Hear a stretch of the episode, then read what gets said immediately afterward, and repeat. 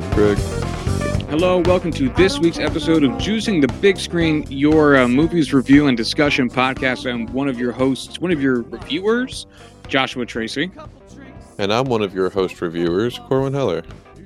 And we are continuing, as I say at the top of every week now, um, because I will until the Oscars roll around. We're continuing our Oscars uh, build up review bonanza as we uh, uh, are talking this week about the recent Netflix released film Pieces of a Woman, as well as a look back into Oscars years past, talking about 2016's Manchester by the Sea. Uh, Corwin, where do you want to start this week? Uh, do you want to start with sad or sadder? I don't know which one's which. Oh, I do. Only one of Uh, them made me cry. I guess let's start with Pieces of a Woman. Okay. I, yeah. Because I, I don't know. I'm feeling like discussing it, especially, I guess. Does it? It doesn't matter. Uh, Pieces of a Woman. Um, it was. Uh, it's directed by Kornél Mundruczó. Um, written by Kata Weber. Uh, it stars Vanessa Kirby, Shia LaBeouf, and Ellen Burstyn. Um, will we have estimated budget information for a Netflix film? I feel like we won't. We don't. Nor do I have anything in terms of box office. Um, again, these things exist in Netflix's sphere. It's an interesting part of the business in which typically for films that have theatrical releases, we know by and large what they gross and can you know compare that to expenditures and get a feel for where the industry is going as a as um I, well as an industry in terms of what they're kind of looking to produce. Netflix has all this information internally based upon uh, streams, but they don't release any of it publicly, so it's basically impossible to get any of it. Um, to, first off, to get any information, and second off, even if you got the information without knowing how Netflix looks at all of its streamings uh, or streaming content side by side, it's impossible to judge any of it. But that's a huge side note I spent way too much time on. Um, I think it's interesting. I it learned doesn't. something, so I don't think you wasted time. Well, thanks, buddy. I, I, I appreciate that validation. Um, it also doesn't have a tagline, and I feel like that's probably for the best because there's almost nothing that could make this have a. There's almost no tagline that would have worked here. What is Um, so it doesn't have a tagline at all? Not that I see, no. Which I don't. You know, now that I'm looking at this, I'm not sure sad movies should have taglines. It feels too cutesy. Um. Anyway, I think it should be something sad, like "Hey, don't see this on a first date." That's an appropriate tagline for a sad movie. don't watch this if you're pregnant. Don't Uh, watch this if you ever plan on having a loving relationship with another person. Oh, uh, so it has no major awards nominations nor wins because this is part of our 2020 um, Oscars season shit. So we're anticipating this getting, uh, based on lists that we have uh, checked out and compiled, we're anticipating this getting some um, Best Actress and Best Supporting Actress love um, for Vanessa Kirby and Ellen Burstyn, um, which uh, you know I guess we can touch on as we go forward with it. The Is film Ellen itself, the mother. yes, Okay, thank you. This is our second Ellen Burstyn movie of the podcast. What was Uh, the first? The Exorcist. She was the mom. Oh shit! Yeah. No, Ellen Burstyn is wonderful. I love Ellen Burstyn. Um, uh, the film itself is about a young mother's home birth, which ends in unfathomable tragedy, and she begins a year-long odyssey of mourning that fractures relationships of, with loved ones in this deeply personal story of a woman woman learning to live alongside her loss. Um, so this was my pick, as it was my turn to go the Oscars ra- Oscarsy route. Oh Jesus, I'm having too many problems. This is not going to go well. You're turning into me. Welcome Yeah, I know, right? bud. We have one big show, and all of a sudden, I devolve into a different, worse form of human. Uh, you is basically what that is. I I was gonna say it if you didn't. I love you. Um, I I don't know what to make of this film because it's very clear that this is a deeply personal movie. Yeah. And the fact that that comes across, I think, is partly a win. You know, you want to have your films have the feeling that you are intending them to have. That's And I- just execution. I just want to say, I don't know how you can have this movie without it feeling extremely personal. Right, that too.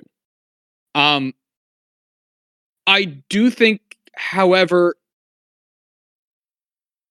it leaves a lot to be desired especially when it comes to writing. Um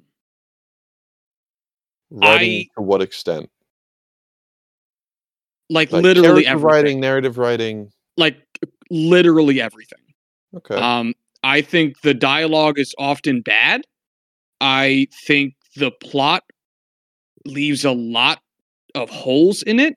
It seems to jump from a lot of mundane shots as a way of showing the quietness of the woman's life, which I understand, um, into an immediate bout of of melodramatic, um, high emotion and then scales straight back down into mundane shots. It's the it's the three true outcomes of filmmaking to cross um make make an example based on the um our other podcast. Hmm. And Which one's that, Josh? You want to? Uh, you wanna oh, ju- juicing juicing the numbers. We had a very exciting podcast just released yesterday. Y'all should check it out. Talking about the Negro Leagues. If you don't know what that is, check out the show. Juicing the numbers. Um, and you know we'll we'll get to I guess how the the film ends up ultimately moving, but where we end up at the end, I don't. I almost didn't care anymore because I thought that the ride to get there was just so. I don't want to say so poorly done because it makes it sound like it was a absolute shit show, and it wasn't. But it wasn't. I don't. It for me because you know these types of films aren't going to be quite as cut and dry as anything. You know, no film is cut and dry based on good or bad, but especially when it comes to something that's supposed to have a personal touch to it, everyone's going to experience it exceedingly differently. Um, I, I, I wasn't, I didn't pick up. The notes didn't hit right for me, and by the time she gives her very Aaron Sorkin esque speech in the courtroom, I was rolling my Did you read my notes before? uh Before we talked about Oh that? my god! Oh my! And obviously, you know, spoilers. we're- We we talk about the whole movie. If you're planning on watching it, go watch it. If you're not, eat a dick. Uh, as we say at the beginning of every show, eat a dick. Um, I oh my god, it hurt. Um,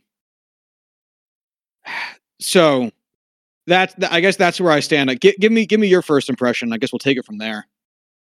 Uh, you know, we've talked about this before in the last couple episodes where I don't necessarily notice the writing to the same extent that you do. Um, you know, because that is something that you primarily focus on.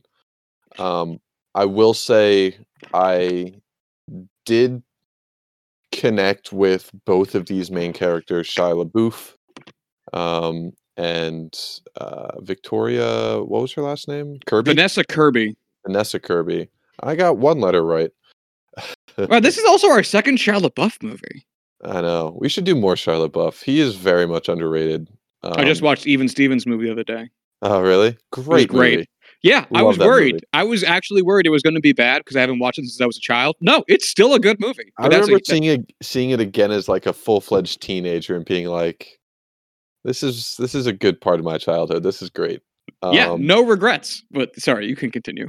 That being said, no, I love when we go on tangents, especially when you bring them up because I don't feel as guilty when I bring them up. Then, um, but Shia LaBeouf's uh, therapist must be one of the most overworked people in Hollywood um, because he doesn't really do mellow or any short of I need intense emotional distress on screen for me to be able to perform, or at least that's all of the last couple roles that I've seen him in. Um, which by all means, I love those kinds of movies. Don't get me wrong. It's just man, that man, whew, he goes, he puts himself through a lot. Uh, but I did appreciate him and his character. I did appreciate the relationship that the two had and, and how that was displayed. Uh, Vanessa Kirby, uh, great job portraying a really terrible person. Because that that woman, that woman kind of forced that marriage to end. Which, by all means, it's something I can understand. Uh, it's it's one of those things where that is a a severely distressing situation, and it's uh, I don't know how I would relate to it. Um, but yeah, Um, I'm I'm glad we we we certainly seem to agree that Vanessa Kirby's character is an asshole. Um, because she, oh my god. Um, and I think that's part of why I don't connect a lot with this film is, and that's and I'll, I'll say first of all, I think the acting in this through and through is great. Vanessa Kirby, I think, does a great job. Ellen Burstyn does a great job. Shia LaBeouf does a great job. Um, oh, that woman who plays the cousin plays Siobhan in uh fucking Succession. Uh, what's her fucking name? Sarah Snook does a great job. Um, but Vanessa Kirby's character is an absolute asshole. Um, and I, again, I understand intellectually, like that she is experiencing trauma and is expressing it, you know, herself in while experiencing this, while still processing mm-hmm. it and internalizing it. And that I think the fact that I'm taking her as being kind of a dick is a failure of those all those intermediary scenes where it shows, you know, dude, I actually have a note here about how much of this movie is her fucking walking around. Hmm. Vanessa Kirby is just walking around in like 75% of this movie. This movie is like 80% B roll. It's crazy how much of this film is people doing stuff that ultimately means nothing. I know, I know, I don't mean like wasting lines or um you know having a conversation that isn't going to contribute to the end. I mean like literally just doing things that also just don't matter. So much of this movie is just Vanessa Kirby kind of walking around. And how much how much is that going to be effective? Because if she's not if if if, there's no good visual way to represent the emotions that she's feeling, I'm not going to get them. And then the coldness, I can understand because you know some people when they experience terrible things are cold. That's uh, that's allowed. You don't have to be super sad and weepy. You can be cold. You can be angry. You can be whatever you you need to be at the time. You know that's that's up to that's up to how you process your own emotions. But if we're not seeing any of the actual processing, and it's just her walking around and then picking fights, uh, is she a sympathetic character? no, but I don't think you necessarily need to be a sympathetic character to be an effective character, or at least effectively portray the character as it's written.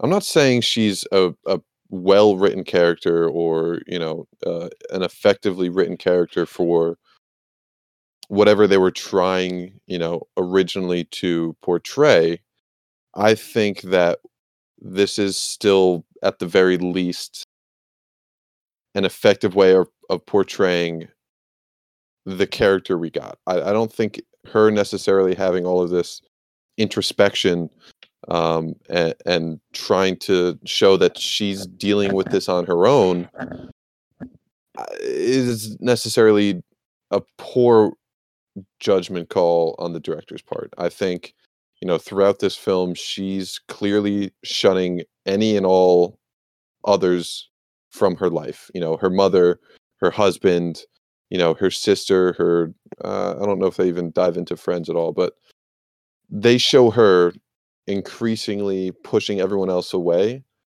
because she feels like she needs to deal with this on her own and that no one else can understand or sympathize or help her overcome this grief. And i think her spending so much time increasingly alone and uh, you know forcing herself into situations where she's walking around by herself doing things by herself just being by all means by herself is just that portrayal. And i get why it wouldn't be the most effective in many respects. I think it is necessarily uh, what they were trying to go for. And see, the thing is, is that I agree with you completely.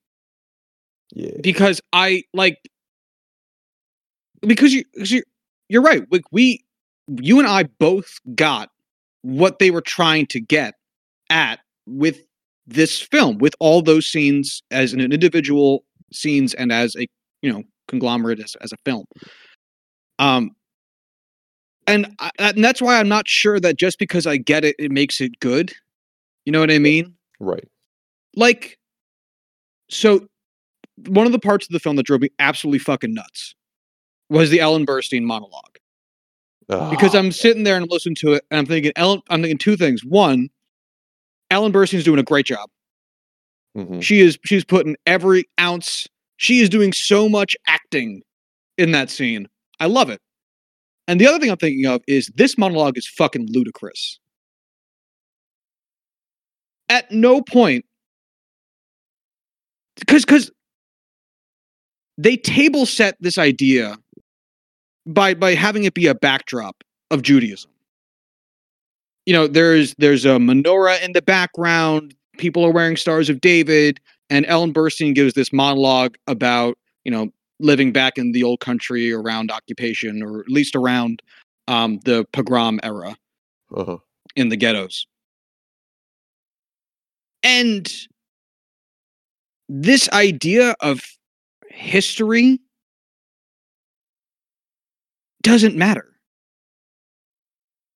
it doesn't at all. relate it doesn't relate in any sort No, it it it and because it sucked because I'm you know I'm listening to Ellen Burstyn give this very impassioned monologue about how her mother didn't have enough food in her own system to make milk to to feed Ellen Burstyn when she was young and you know how they still survived and got through it and you can survive this and and it ended up becoming a pull yourself up by the bootstraps kind of speech which I mean I think we all universally are kind of tired of those at this point but that was part of the point of the speech you know I'm not trying to shit talk that part um but it's like if first of all she's not gonna do that like no There wasn't- ludicrous No. Um second of all, this never comes up again. And I don't mean like in a literal sense where they don't talk about her mother's story. It's like by the time that we get to the end of the film, um, what's her fucking name? Vanessa Kirby, Jesus Christ, has Uh, done Victoria Kirby sir Victoria Kirbino has done exactly what she was, you know, kind of um wanting to do from the beginning anyway. And I think part of it is that she grew the strength to do it and not get pushed around so much by her family. Mhm. But at the same time, it's like this is literally what she's been wanting to do the whole film. And so the fact that she did it, I'm not sure is the like it it's not the same equivalency to no, the doctors told my mom to kill me. And my mom said no and persevered. Like it's so it was so high level of an emotion that it just felt so out of place. And it tied in these ideals of horrible, horrible life in the pogroms and and in the ghettos of Eastern Europe as a Jewish person in the early 20th century, the ideas of being Jewish and overcoming severe adversity. When I'm not trying to make light of the situation because it's still a horrible, horrible situation that um, Vanessa Kirby is in. Mhm. But it, it seems so disparate from what she's going through and the overall tone of the film that it it just didn't land. it felt just so I, I wish I was able to find the right word for it. It just felt so selfish almost and just so self-centered that her mother would come out and talk down to her daughter who was clearly going through an incredibly traumatic experience Absolutely, that too. and forcing her to kind of feel this shame for herself because she is not in a situation where she can pull off something like this where you know you see it with like presidents where you know all of the great presidents we think in our our heads you know the the george washingtons the abraham lincolns the you know franklin delano roosevelt all of them had to overcome great feats and did so and we look back so incredibly fondly on uh, you know because of that whether it be the revolutionary war the civil war world war ii you know you don't get that kind of distinction without great overcomings. And it's like her mother doesn't realize that it doesn't have to be that drastic and dramatic mm. for it to be healthy and for it to be effective.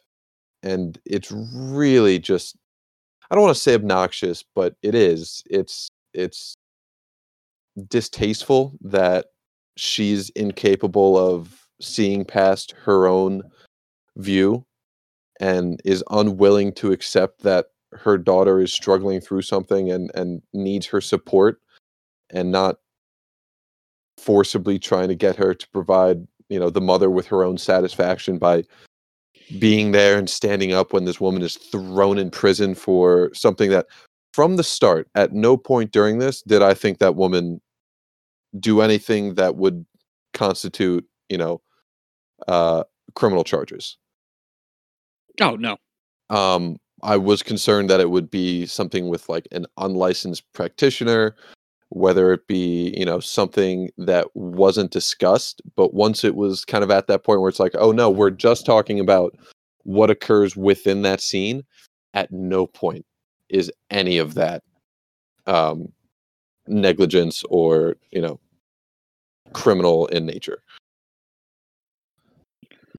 Uh no, it's it's not. And I I wholeheartedly agree. The the mother character is also an asshole the whole movie. Mhm.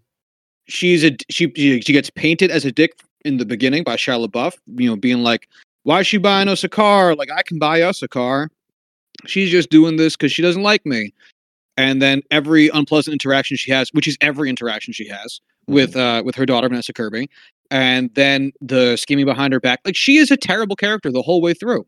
Which is also why seeing the end scene where they're having like brunch together after the courtroom drama, like nothing ever happened, is so confusing. well this woman was ostensibly the bad guy the whole movie. mhm. Why are you just forgiving her? You finally stood up for yourself and now you're just gonna like get fucking brunch?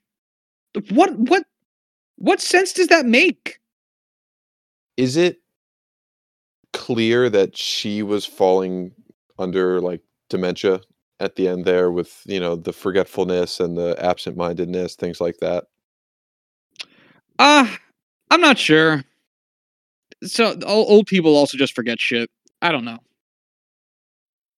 that's kind of what i took from it uh, and i wasn't certain um, but I, I don't think that's a major plot point so i'm not worried about it um, but yeah uh, ellen bernstein now that i know your name uh, excellent portrayal again shitty character shitty person You're gonna hate this, but her name's not Bernstein, it's Burstyn. There's no first N. It fucks me up every time. I have to consciously think not to put that first N So- in there. So you're telling me that there is now another name that I have to actively remember that there is not another N there. Just take Jose the N that you always put into just, just just yeah, just take just take the end that you always put into Araldus Chapman's name and and and actually take nope, take that out and take out the one from Ellen. There's no more. We need to find you a guy who's missing ends and give you all give him all all all, all of your ends. Is my real name Corey? Is there no end in my name either? no, it's Cornwin. Ah, fuck. Cornwin Heller. Ah, this is fucking ridiculous. I can't take care of this anymore. I'm losing it. Ugh. Oh, uh, this is a minor point. It really doesn't matter, but I wanted to raise it anyway. Why is Eliza Schlesinger in this movie? Who? The Who? the sisters. Oh, um, I don't know. To kind of, I think in my mind, she's there to. No, no, no.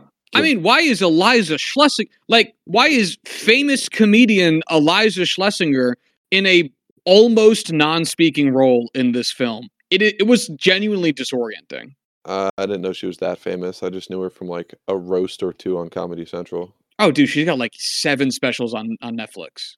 Oh, really? Yeah, she's been a, know. she's been a big touring comic for like a decade. Quarantine's been tough, man. People need jobs. I'm not a I'm not a fan of Eliza Schlesinger. I found her to be very obnoxious um, as a comedian. Um, but I was That's confused. Uh, well, that's what I'm saying. Like, I, I almost wanted to see her act because I think we all have comedians that we don't like, but are also talented in other ways. Um, and I was excited to see her act, and then she like didn't talk, and I'm like, girl, I'm I, I if you need money, like I like I get it, but like why? Who cast you? Why are you in this? Who cast you? Yeah, I don't know. Um, I Like will Ben say, Safdie has more lines than her. Yeah, That's I was- weird. I was gonna say I was super happy to see Benny Safdie in this. Safdie, Yeah. whatever. Whatever. I don't know what, what it's right Is there either. an N in there? I don't know. There's two ends in Benny. There's none in Safdie. Um,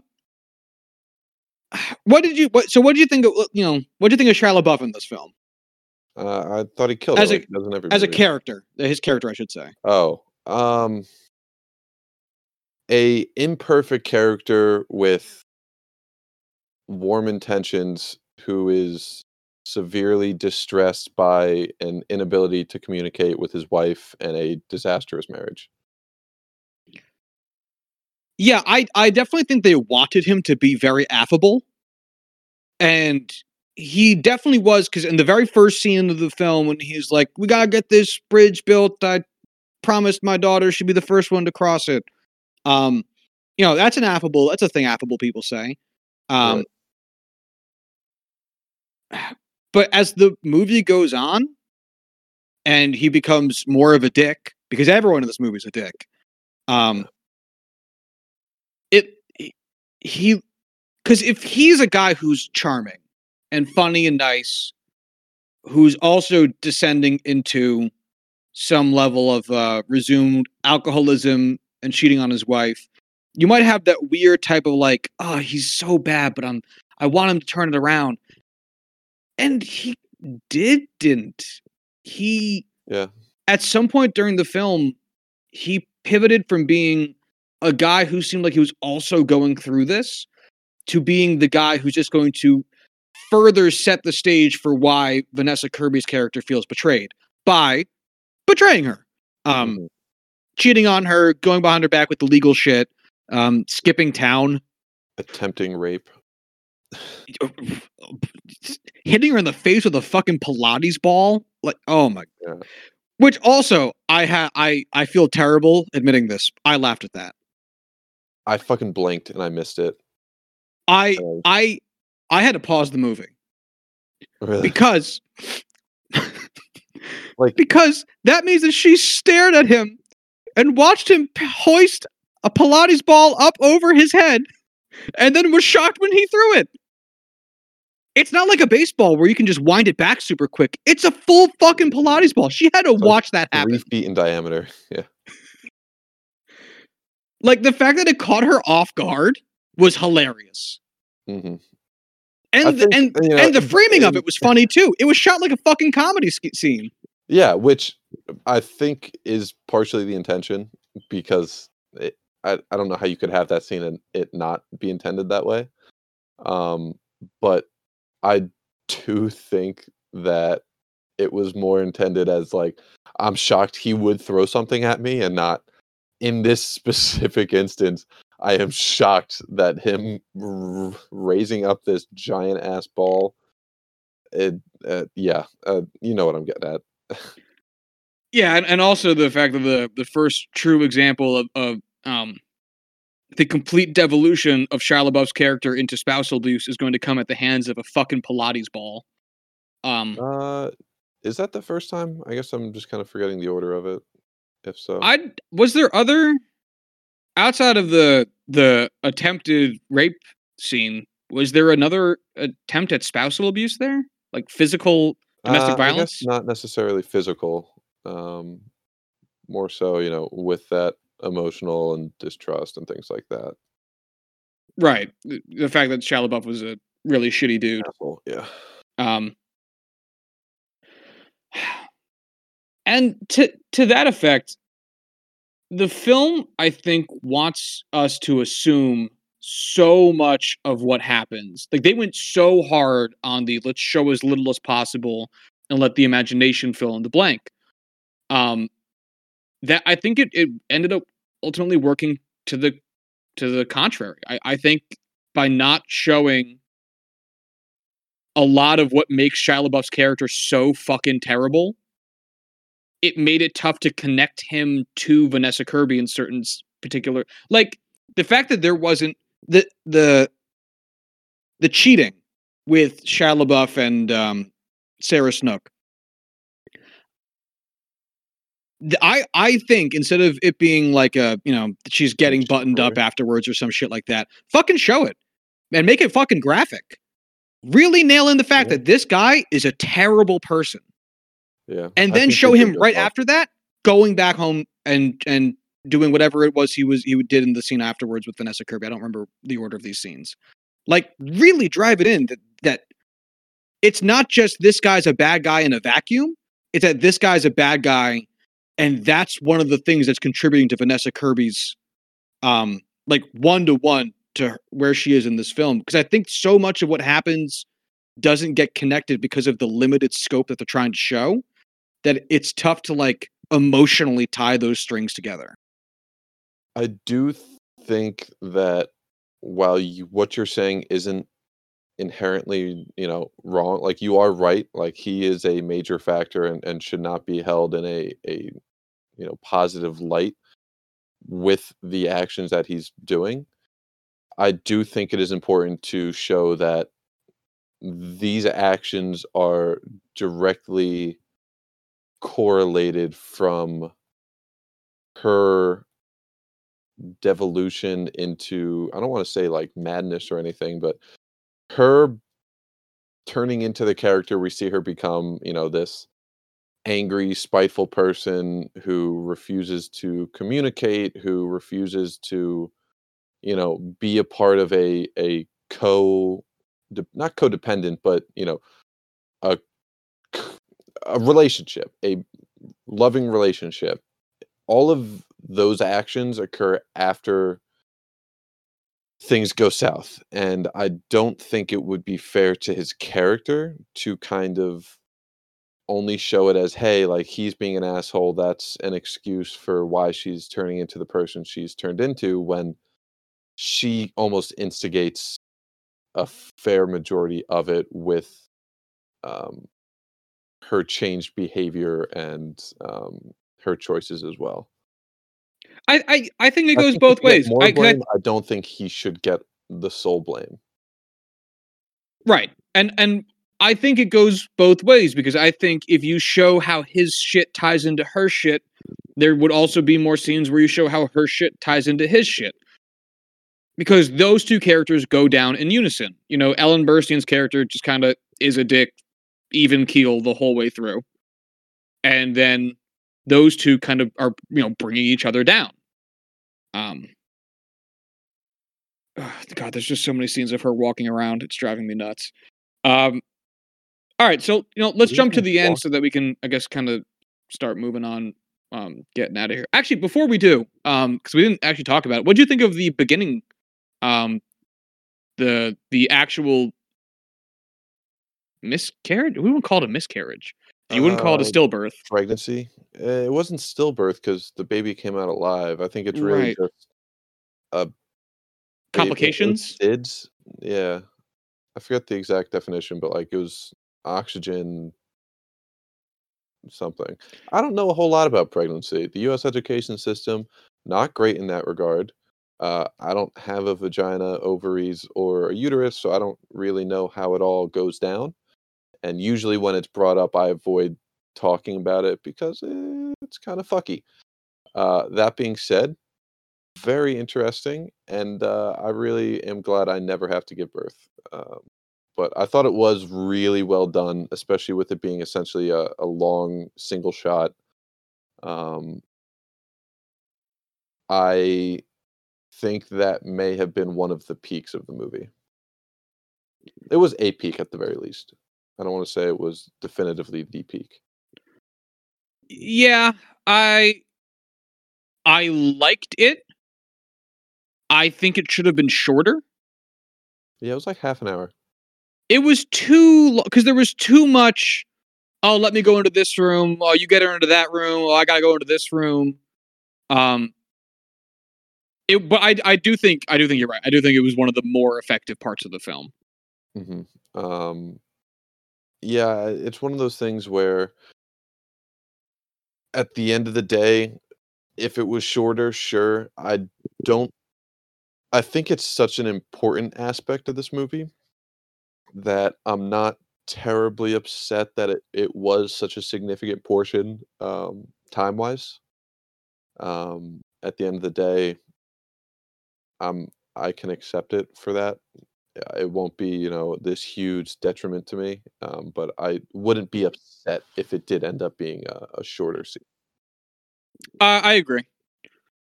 All right, so let's take it to the end. So one of the um, one of the I guess the main subplot. It's like the main plot, but it's not the point of the film. So I'm not sure if there's a term for that. Um, but the the driving uh, storyline of the film is that we're building towards a case uh, against the midwife from the beginning of the movie, accusing her of, I guess, malpractice. And they are in criminal court because I don't believe civil court has. No, was it They are, civil they are in criminal court, Yeah, and they were in discussion about filing a civil suit against her. In addition, right. Okay, gotcha. Um, and we had testimony from Vanessa Kirby, and then she went out and printed out a picture of her kid um, before she passed away, and then she came back and gave a speech saying she did wanted to throw out the case essentially. Um, wasn't it the sister? The sister found the roll of film, got it developed, and then No, it was Shia LaBeouf had gotten the the film developed, but he never picked it up. you sure? Because I thought it was. Didn't she hand? oh, I thought anyway. I thought it was. I remember the sister like handing her a bunch of things that like th- she had found and it was uh or like she had gotten from the house and it was like a roll of film like the roll of negatives and then uh, I forget but I You might feel be like right. it, it's not it's not a huge topic of contention so it doesn't matter Anyway, so what did you what did you think about this? Um, it's not like quite the ending ending, but what do you think about the ending? It, Or that part of it. felt I don't want to say forced but I didn't love it it was one of those things where it's like, ha, this is kind of far too cheesy for me. Like this just wasn't wasn't ideal. Like it felt Sorkin-esque, uh, but more late Sorkin and not good Sorkin, if you know what I mean. Trial to Chicago Seven, Not not not know, Few Good Men. Yeah. Yeah, Um yeah, I it just kind of seemed like one of those endings where they had the story down pat and they just didn't know how to end it and so they decided to make it end happily ever after except the kid's still dead Shia LaBeouf has still abandoned his family the mom has dementia and yeah yeah I I honestly forgot that the case was going to court. And I know that they, you know, had a bunch of scenes with Sarah Snook and they talked about it like throughout the entire film. But the fact that they were actually like in a courtroom, I was like, oh shit, we're here. Okay. Wow. Um, and then when she walked in the courtroom, Cal and I both looked at each other and like, she's gonna ask this, to throw the shit out. It, it like it Yeah. it it was hollow. Honestly, it Uh-huh. was so hollow. It felt hollow because it, it just kind of popped up out of nowhere. Yeah, it really like she literally was walking on the street, coming back from I guess the photography, the print shop, um, which I, I, I had to look up to see if this was made in a different year, because I have a hard time believing those places still exist, where they let Yeah, you go into the back in the black agree. room and everything. Yeah. When I- I, I- I genuinely thought it was like uh, a wildly different kind of situation where like this was like a a not backyard but like a a shack like what am I trying to say? Like that this was not a a real Walmart type place like this was just like some guy's house. Yeah, especially because I, I had, I didn't get a good look at the camera Shia LaBeouf was using when they were taking those pictures. I had, I had thought it was one of those disposable cameras. Like he had a film camera, Don't know. and anyway, um, she literally walks. Another another long fucking tracking shot of her walking straight into the courthouse and then straight up to to the judge, and then just starts talking.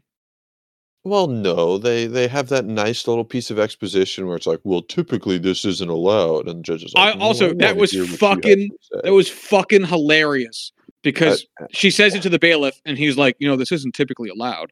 And then he goes and says it to the judge, and then you hear the judge in the background go, "Well, we don't typically allow this." And I'm like, you couldn't have had a different way of put, and you didn't hear her just say it, like, oh man, it was and it- bad. it's like one of those things where it's like, no, it's not like this isn't typically allowed. It's just it's not allowed. Like it's it's just not. Like that's just not how a courtroom works. You Also- walk into a courtroom and then make a fucking PowerPoint presentation to the class. No, and it, it was it was a confusing scene for multiple reasons because first it started off with her asking, "Can I talk to the judge?"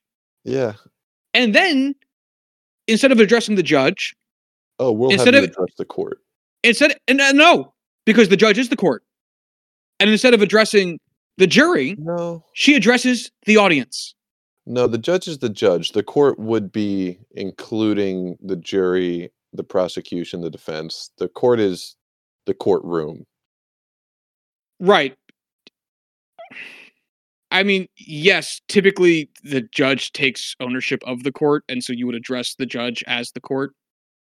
But yes, you are right. It is a multifaceted point. Um, Yeah, still standing, however, uh, she does not address the judge nor the jury. She addresses the The audience. Executioner?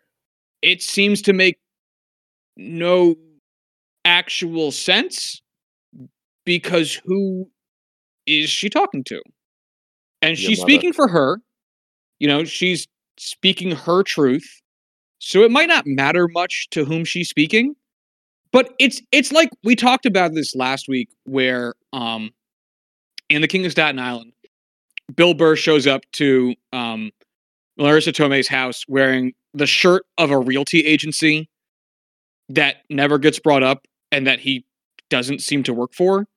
And so it's like, yeah, we all own those shirts. So it's not necessarily weird to think that he would own those shirts. But in a film where you, the details of what's happening are going to be looked at, it's weird to have that shirt be there. And that's what this is like. She was going to give that speech, and the words of the speech matter way more than to whom she's addressing. But the fact that she's not seemingly addressing any of the right people at all is weird. And it doesn't per se take too much away from what she's saying, but it's like, why? Why not have her speak to the jury and make glances at her family or s- spread it out the directions in which she's speaking so that you get the reactions of multiple people or to make just to make sense of what's happening Mhm. because it's it it it's distracting how not right that scene was filmed Again, it- it felt forced. It felt fake. It just it stood out for all the wrong reasons because it didn't feel like it fit into the rest of the film. no um much the same as i would say the true ending of this film which is a girl climbing on an apple tree which I don't I don't like I get how it connects. I don't get if it's like meant to be like a dream sequence or the future or the past or any of the above. I, So- I don't know.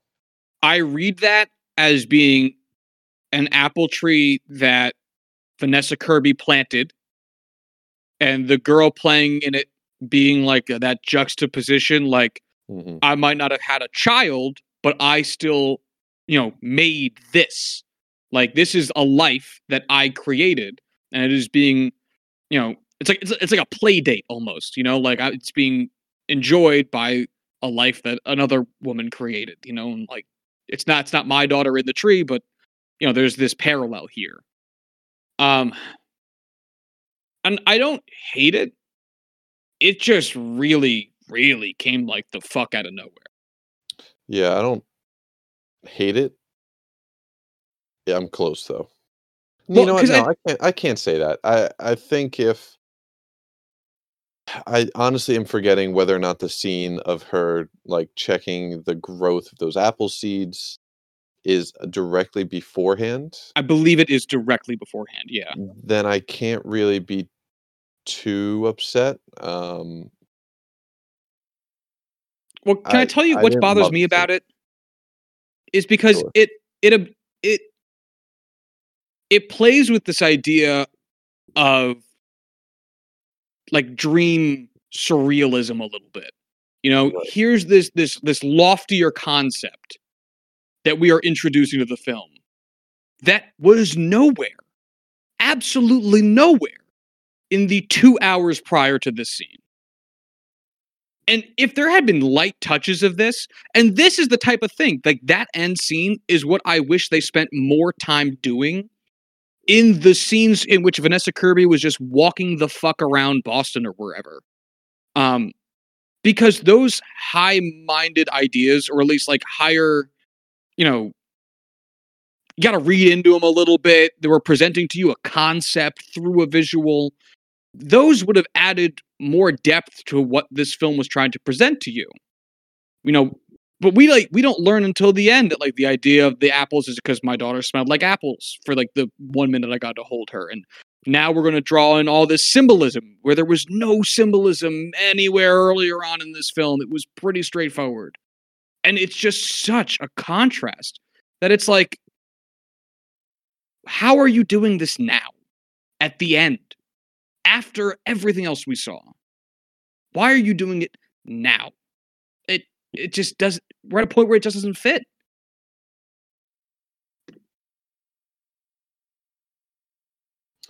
completely agree. You know, I, I think this had a lot of legs beneath it to start off the film, and the point where it finishes is just a, a major drop off from where it was. Yeah, yeah. It was a very slow progression to not very far.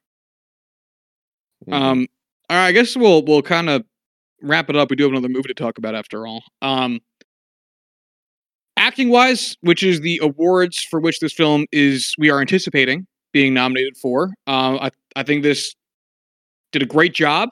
Um, I think the performances turned in here are great. I think this story is an interesting story. I'm just not thrilled with how it was told. But at the end of the day, I still think this is a, a really worthwhile story um, to spend time on and to consider. So, as much as you know, we often say we talk about the negative things a lot more than we talk about the positive things. Um, so I'll probably give this three stars, three out of five here. Um, because I do think this is still a decent film. I, I would probably still say for people to watch it come award season. Um, but this was not a strong favorite for me. which is understandable. Um, I personally would definitely give it a three and a half. I would toy with a four if it if it just worked that if it just give me a little bit more in other places to make up for that ending. I do think that again the overall story is worthy of this being a, a strong suggestion and and by all means i feel like it, it almost should be a four uh it's just there's the scenes that do suck suck a lot and really drag it down um which sucks because i think this you're completely right i think this is built to be a, a very very good movie or at least has the bones the foundation to be and just wasn't quite executed to its fullest extent. Which is a real shame because yeah, like you know, cinematography really really nice, acting Beautiful Solid. um it, it really just came down to writing for me on this, but such is life. Um, yeah, uh, I will say, you know, the the cinematography, like you just mentioned, is absolutely gorgeous in this. Uh, and I do also want to add that uh, I forgot to bring this up earlier, but the use of the bridge as a passage of time, just continuously showing this just master shot of you know bridge slowly, slowly getting completed. Uh, I really like that. right on. Yeah. All right, let's pivot on over to uh, our other pick, your pick, 2016's Manchester by the Sea. Um, it was written and directed by Kenneth Lonergan. Uh, it stars Casey Affleck, Michelle Williams, and Kyle Chandler, um, which is weird because I would have included what's his name, Lucas something, the guy that actually plays Patrick. Does, we'll, we'll get there. Huh? Kyle Chandler, No, Isn't Patrick. Patrick Chandler. Yeah. Oh, What's his fucking name? Lucas Hedges. I thought you just said an, an actor's name was the last name Chandler. Oh yeah, Kyle Chandler is the actor that plays Joe Chandler. Is there a relation here that I'm just not privy to, or what's going Oh, on? Who who fucking knows, man? I'm gonna assume it's just a happy accident. Um, a sad accident. Anyway, um, budget for this film was nine million dollars at a cumulative worldwide gross of seventy-nine million dollars. So, I think we can safely call that a success. Yeah, Um, its tagline, it exists, is uh, breathtaking, a truly incredible piece of cinema. That's that's not a tagline. that's not a. I think that's a review. yeah, that's like a quote you have. You know, like at, below that it says per Stephen F. from the New York Times or some bullshit. Per Stephen Um, A. Smith. Yeah, get off the weed. Um, it won. It, it won. Honestly, good advice for this guy. If we're off the weed. Talk about plot point. Probably sm- shouldn't have smoked that joint that night. Just throwing that out there. or done all that coke, but yeah. Yeah. um, it won two Oscars on the back of six nominations. It won for Best Performance by an Actor in a Leading Role for Casey Affleck uh, and Best Original Screenplay for Kenneth Lonergan. It was also nominated for Best Motion Picture of the Year for Lauren Beck, Matt Damon, Kimberly Steward, Chris Moore, and Kevin J. Walsh. Nominated for Best Performance by an Actor in a Supporting Role for Lucas Hedges. Best Performance by an Actress in a Supporting Role for Michelle Williams. And Best Achievement in Directing by, uh, for Kenneth Lonergan. Um, it is about a depressed uncle who is asked to take care of his teenage nephew after the boy's father dies. Um, Corwin, this was your pick. Boston, your Boston accent is fucking atrocious.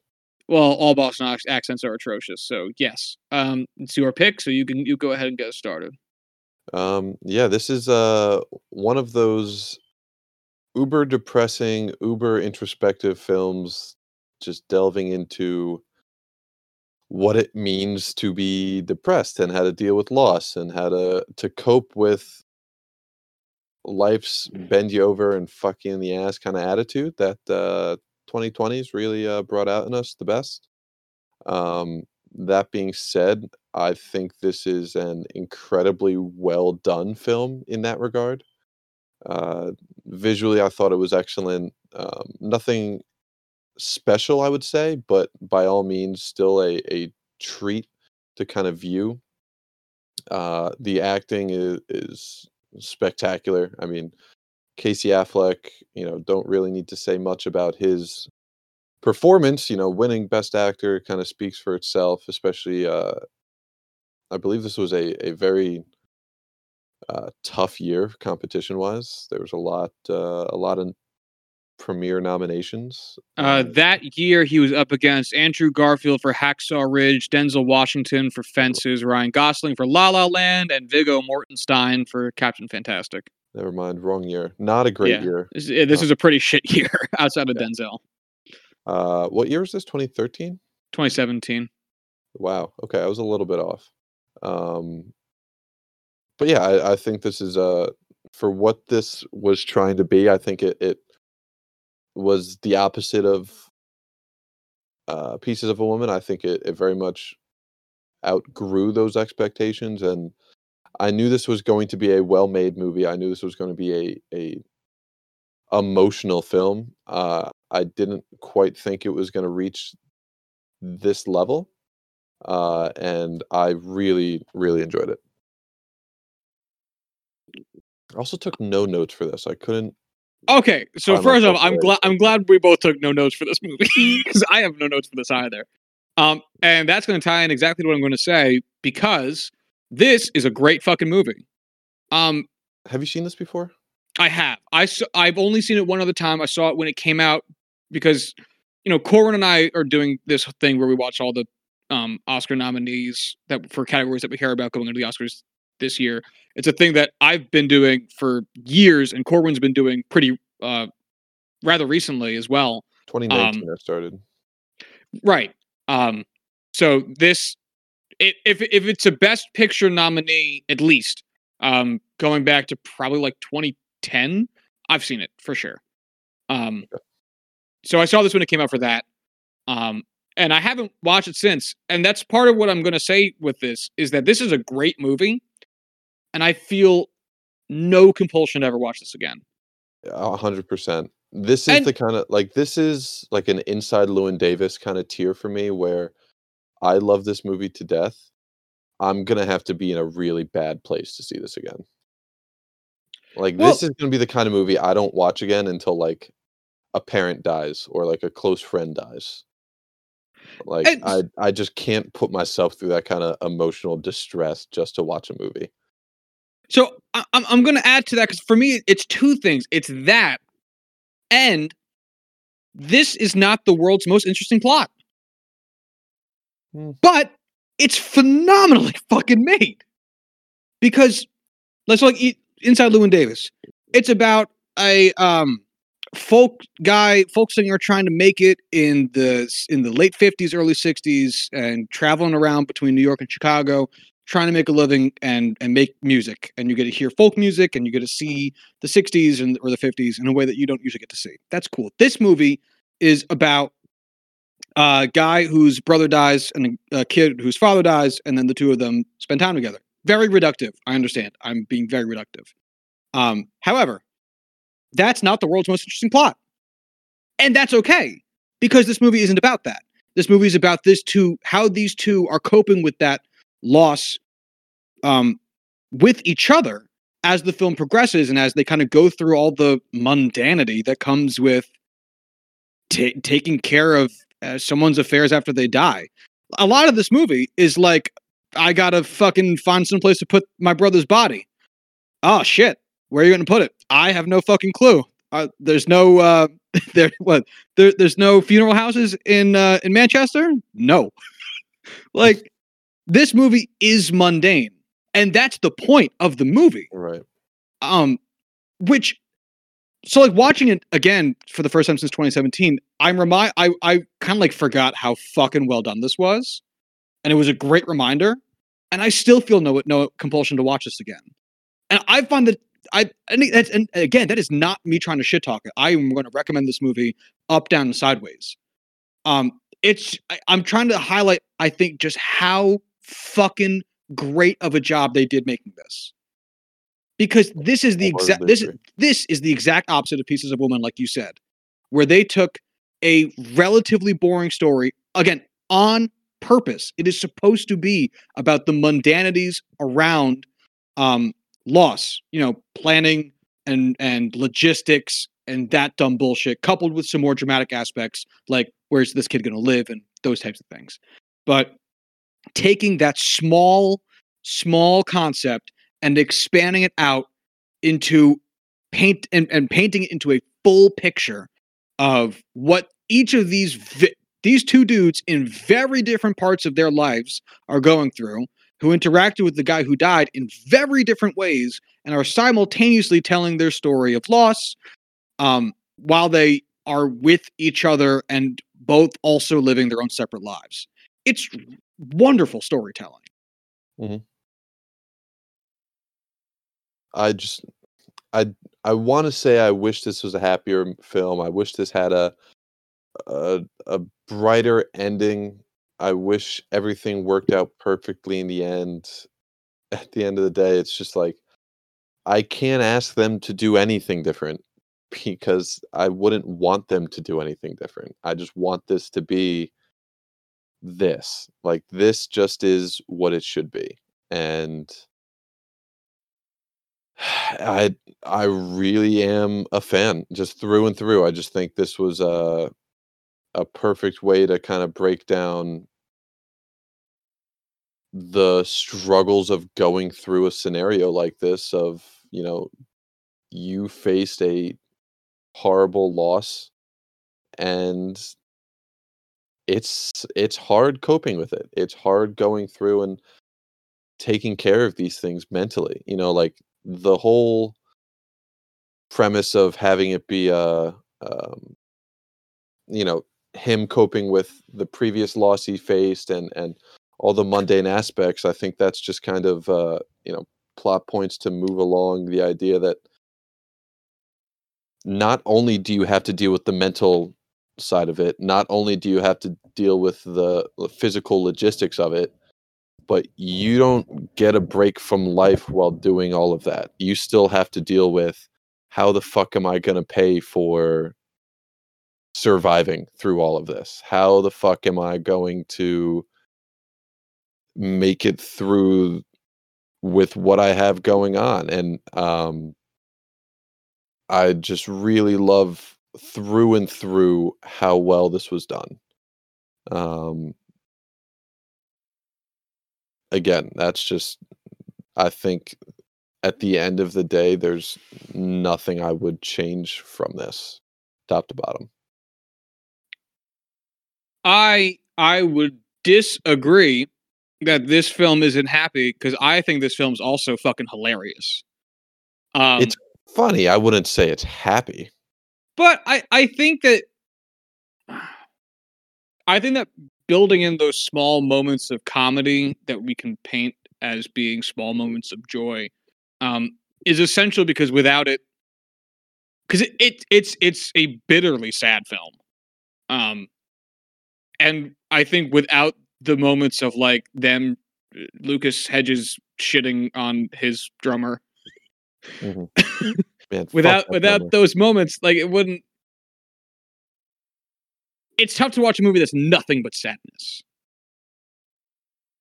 Because right. I think for one part, it's it's just a lot of sadness, and then for another part, it's hard to contextualize it and and build a contrast against it. You know, white always looks brighter when it's against something that's darker. Black always looks blacker if it's against something that's lighter. So having those contrasts help paint you a more vivid picture of what's happening. And yeah, oh man, yeah, like like when um when Casey Affleck uh, is making himself breakfast, and w- after he punched the the window and he's got that cut in his hand, and Lucas Hedges goes, uh, "Oh, what happened to your hand?" and Casey Affleck goes, "Oh, cut it," and Lucas Hedges goes, "Oh, for a minute there, I didn't know what happened." it's a great fucking line. It is. A- it really is. Yeah. That's fucking hilarious. All the They the, do have some really great chemistry, the two of them. they do. Um, and all the the the foibles with trying to fuck in your mom's house, like that's funny too, with Lucas Hedges and the kid and uh, his uh his girlfriend. There, there there's a lot of good moments in there. Cause you know, and that's what I think makes this film tough to make notes for, to write down notes for, because they're all very normal things that are happening. Right. This is at no point outside the realm of not just reality, but uh, because like reality can still be twisted, especially in film. This is all things that don't just t- uh, take place with a you know a plausibility, but this is all the things that we do go through regularly. Like we all experience significant portions of this throughout our lives. And I think that's what makes it to an extent so good at, you know, being a, a film because what makes it so good at being a film. Fuck off, Corwin. Um, it it's so easy to relate to and just feel like you understand these characters, understand where they're coming from, understand what they're going through, even if you do not understand the specific instance that this film surrounds itself. You know, I've never had a brother pass away. I've never had a, a close. You never had a brother. Uh, I've never had a brother. You're right. Um, like I've had a grandparent pass away, two grandparents pass away. It's not anything like losing a brother and having to care for his child. Um, but at the same time, you feel like you can understand through these characters what that must be like. And that's not always something that comes across easily in certain films. Um, it's built well. The characters are all built well. None of these characters are unbelievable in their nature decisions. None of them are unbelievable in their scenario or situation. It, it's a well done film through and through, and I wouldn't change a thing. Yeah, the the only thing that I think one might have a difficult time relating to, again, that not a knock against the film, is uh, Casey Affleck's kids dying in a fire. Um, that's the only part of this where you're like, oh, that's a very specific thing. Outside of that, everything else is very much so. This could happen to anybody. But even then, you see it how his behavior changes in Oh, right, right. Uh, yeah, I'm not- fully understand every feeling that he's going through. You can understand the decisions he's making with kind of shutting himself away from the rest of his family and friends and and basically his life because of that and at no point does it seem like it's not how you would conceivably go through that situation yourself. Right. My my point isn't that it's a weird or out of place or not well, you know, it's well written everything. My point was only like, you know, everyone has to plan a funeral. Everyone's got to figure out where to put their deceased loved one's body. Everybody's got to figure out how to take care of the affairs. Not everybody knows a guy whose kids all died in a fire. That was the only point. They got fucking high and yeah. Yeah, yeah. Yeah. Again, can't say, not uh, not that. trying to share it as a knock against the film. I'm just saying like like you will relate to most aspects of this film all over the place because they are so you know general to the average white man's experience outside of the kids dying in the fire. That part you're not you know you don't know everybody. I can concede that. Uh I don't know. I, I want to. I'm. I'm. I'm wrestling with whether it's worth bringing up. But now that I've thought about it and I'm talking, I'm just going to keep talking and say the point. This is a very white movie. Um, yeah. because I, I don't. I don't, I don't even mean. I'm not even trying to say that as a negative. You know, um, but it's a it is a weirdly specific white film. Like one of the main undercurrents of the film is, uh, hey, what's happening to the boat? And I, you know, you you know that the boat is there because the the the brother was a fisherman. Mhm. Uh, the idea about wrangling with a boat is a privileged position to come from in a lot of ways. The idea that uh, yeah, and this is part of the thing that feeds Casey Affleck's depression after his kids die. The fact that his three kids died because of his own negligence, and then he just like walked away, unfucking touched by the by the the uh, criminal justice system, is also wild. They didn't Uh, even I hold him. will agree that that is a very clear representation of you know the kind of privilege that certain people uh, go through life with. I will say the privilege of owning the boat when it's not you know a recreational activity, but you know your job. Commercial fishermen aren't exactly the wealthiest guys in the world, and and I would not consider that a privileged life. No, Um, and but I think that's will what part of what definitely agree with um, the legal aspect of it. Yeah, right. And I, I was going to say because I, I think that's part of what makes films that take place in like northeastern United States weird because also like the fact that like Patrick plays hockey, um, which is a rich white kid sport. It's also though just a thing you do if you're in Massachusetts. It's a very common Yeah. activity to play or a common sport to play in Massachusetts, even amongst a lot of the kids that don't have a lot of money. Um, you know, by playing in the street. Now Patrick was on a team, so clearly there's there's been a little bit more funds devoted to this. Um, but you know, the fishing life, the the um, fucking god damn it, the hockey as a hobby, this the the skirting by the judicial system, all things that like totally make sense hmm you know like in in a vacuum but also feel because it is you know the northern US and there are no black there's one black woman in the beginning of this film um makes it feel distinctly white. I'm not sure i'm trying to what i'm trying to say about it because i don't think it doesn't change the movie at all but i noticed it. And so i'm talking now and here i am saying that. It's one of those things where I would find it more out of place if it wasn't Boston. oh for sure Um, again, like just it taking place in Boston is kind of like, well, I can't really argue it too much. Right, and that's like where I'm coming from on it because it's like it's, it's not like I'm sitting here like, oh come on, the fisherman owned a boat, really? How do you afford that? Um, it's his job. I'm sure he found a way.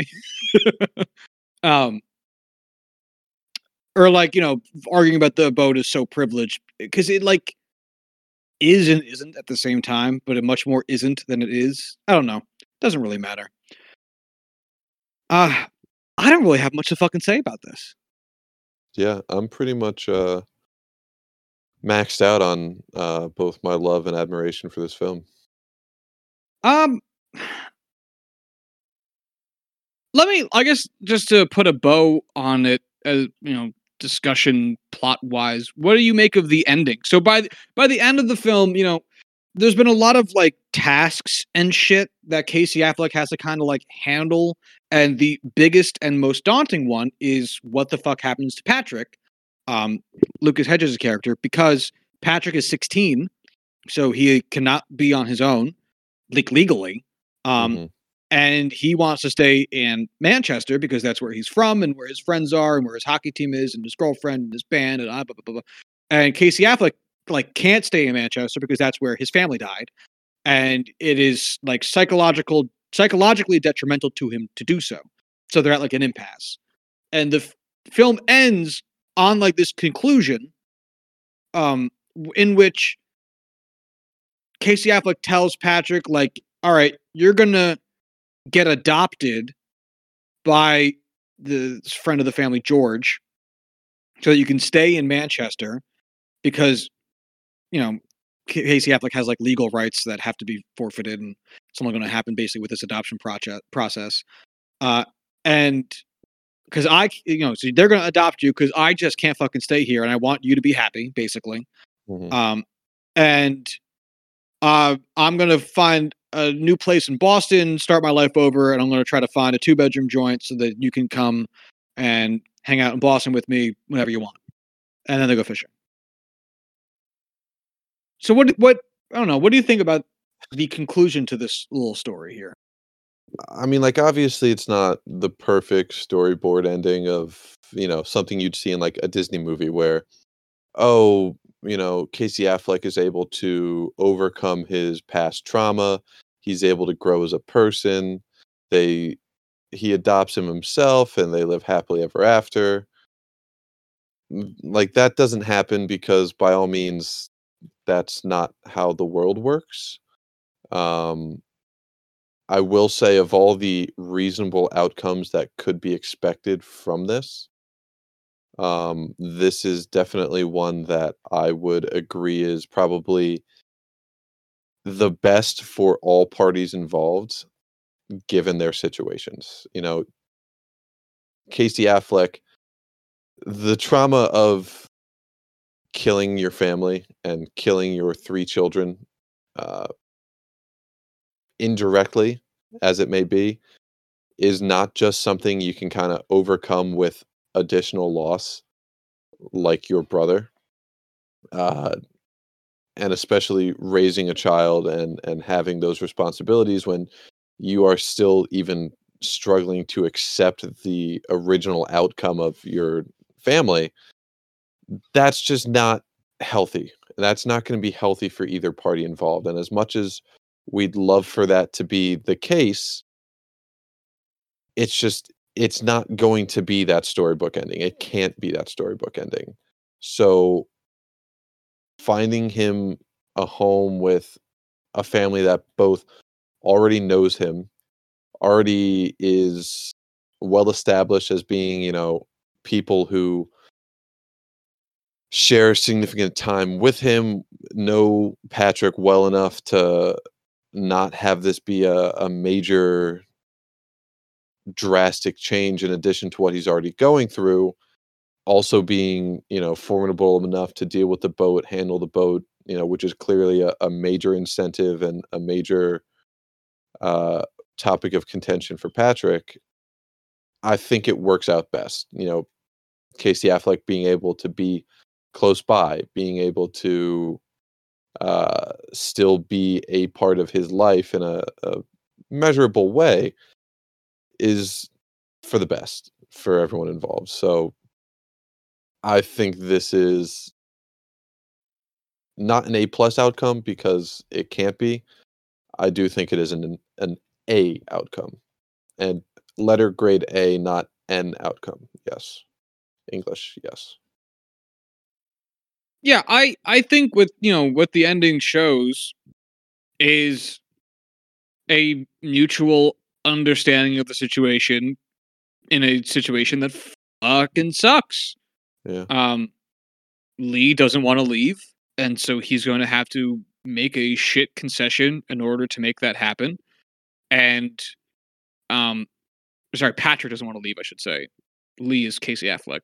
Uh, Casey Affleck doesn't want to have to stay, and so he's going to have to enter into a shitty outcome in order to make that happen. Uh, but he also wants to leave with the idea of like I'm going to start building something in which you know which will host the ability to have you spend more time with me. You know i'm not just going to leave and fuck off to this place an hour and a half away and it's like hey you know come down if you're fucking around. No like i'm going to um i'm going to get a place designed in mind to have you be there too. And like you know it'll be uh, i'm going to build a home for you for when you want to be there. Um and you know i it's a very adult ending Right. it's, It's, a, it- real ending. It's a real adult ending. right Right. A, a worse version of this movie would have Casey Affleck clinging to Patrick because it's like I already lost these three kids. I'm not losing another kid. Um, and Right. Casey, you know, Lucas Hedges have to be like, oh, Casey, like, come on, this is enough. I'm a guy, off. my own guy. Right. Fuck off. Trying to get Um, laid in all these bitches' brooms. Get out and get the fuck away from me. just trying to get my drummer to play on time. Um, but no, like they they they both end the film with a mutual understanding of each other's situations in life and emotionally, and then go forward from there. It's a very it's a very mature ending, um, very grounded. So there, and again, that's the whole film, which is what makes this so hard to like pick a, you know, talk about in a lot of like specifics. Mhm. I also really like that Casey Affleck once he finds out ab- all about this like uh um like relationship triangle that uh Lucas Hedges kind of got himself into he's just kind of like uh I'm not going to like chew you out for this I'm not going to talk down it to you about this but like no this is this shit is not to fly here like figure your shit out. Like I'm not gonna butcher you over this, but this shit ain't Figure it out. Ain't gonna work. Yeah, like you need to make a decision here, bud boy. Ugh. um, uh, final rating and review Yeah, it's five. It's a five. out of, out of what? Uh, three and a half. It's a five out of three and a half, Yep, five as out of the seven. as the as the good Lord intended. Um, yeah, I'll. I'm waffling between four and a half and five. Uh, I had Eggos for breakfast. If that helps you waffle at all. I'll go four and a half because I'm waffling. Eh, my heart's not in it. I don't know Yeah. why. No, I I fully understand where you're coming from. Coming from there, you know, it like for me that that five is always involving to some degree some kind of X factor, some kind of gut feeling, and Yeah, there's got to be a little bit more shouldn't certitude in it. right. So I'm all about it. But uh, yeah, this is Highly this is recommend watching this movie. Um, maybe not after you lose a loved one, or maybe if you did, just oof, be prepared. Oh yeah, this is this is a great fucking movie. Uh, I highly recommend it too. Um, but you know, be ready for sad. Be ready for sad. It's it's it, it's the sad. Um, all right, then uh, let's get into next week's films. Um, so this time around, Corwin is the one with the Oscars pick. Um, so Corwin, what do you got? Uh, I'm going with First Cow. First cow. All right. Uh, we are projecting that one to be a best screenplay nominee, so we'll definitely be attuned to the writing in this one. I am excited. Uh, Corwin, uh, you can find this one on Hulu. I believe so. It says a, a Starz subscription, I believe. Oh, Starz. Okay, cool. All right. That is First Cow. Uh, my film is also going to be a recent release because I saw it on HBO Max and I want to watch it. Uh, it's called The Little Things, uh, the new Denzel Washington film. I'm sure it's going to be bad because it's coming out now and it's not nominated for anything, which means it's probably a dump. Um, but I still want to see it. So we're going to watch this together. Works for me.